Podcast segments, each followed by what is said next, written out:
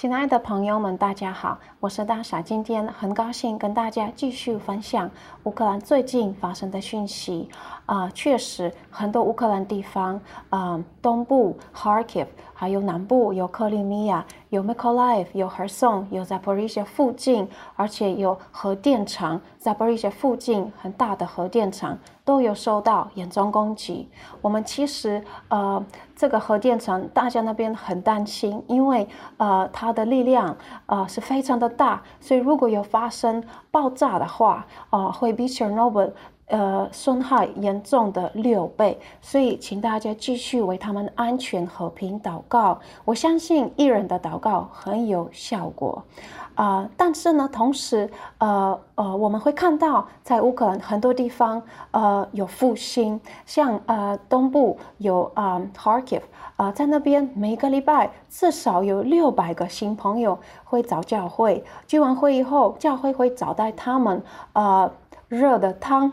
这个其实小东西，但是对于他们来说非常重要，很需要，所以谢谢大家为他们奉献。啊、而且在呃，Micro Life 会看到呃很多人愿意接受主耶稣为个人救主，Zaporizhzhia 也是一样。我认识的教会在那边有啊三十个人接受主耶稣，上个礼拜天而已。啊、而且这个教会能够啊、呃、发四百份食物给需要的难民，这个都是因为我们在奉献，我们在为他们祷告。感谢神。另外一个教会也是我个人认识，啊、呃，他们呃自己的会友只有四十位，但是呢，因为我们的支持，他们能够啊、呃、准备。一百二十份啊、食物啊、供应啊呃一百二十的一百二十个家庭啊、所以感谢神，这些人是非常感恩，心里很柔软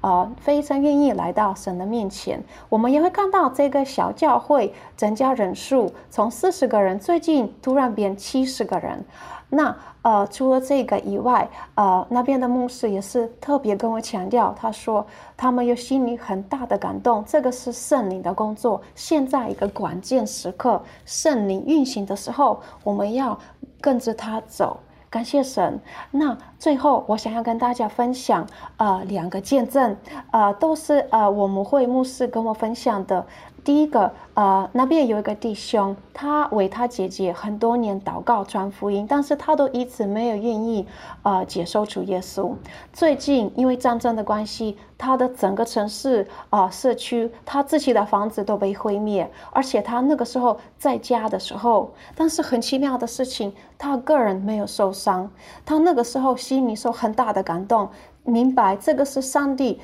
亲自啊、救他的生命，他当时就呃接受了主耶稣，跟他承诺说他一定会一辈子服侍他。另外一个见证，啊，有一个弟兄也是我们会弟兄，他后来去当兵啊、然后他说呃他当兵的时候有有一天心里很大的感动，想要离开一下，跟上帝祷告，很想要祷告，找一个安静地方，所以他呃。呃，离开一下他的军队，呃，找一个呃树林，隔壁树林一个安静地方读经，在那边祷告一下下而已。回来的时候，发现他的整个这些同事、军人、军队都被啊、呃、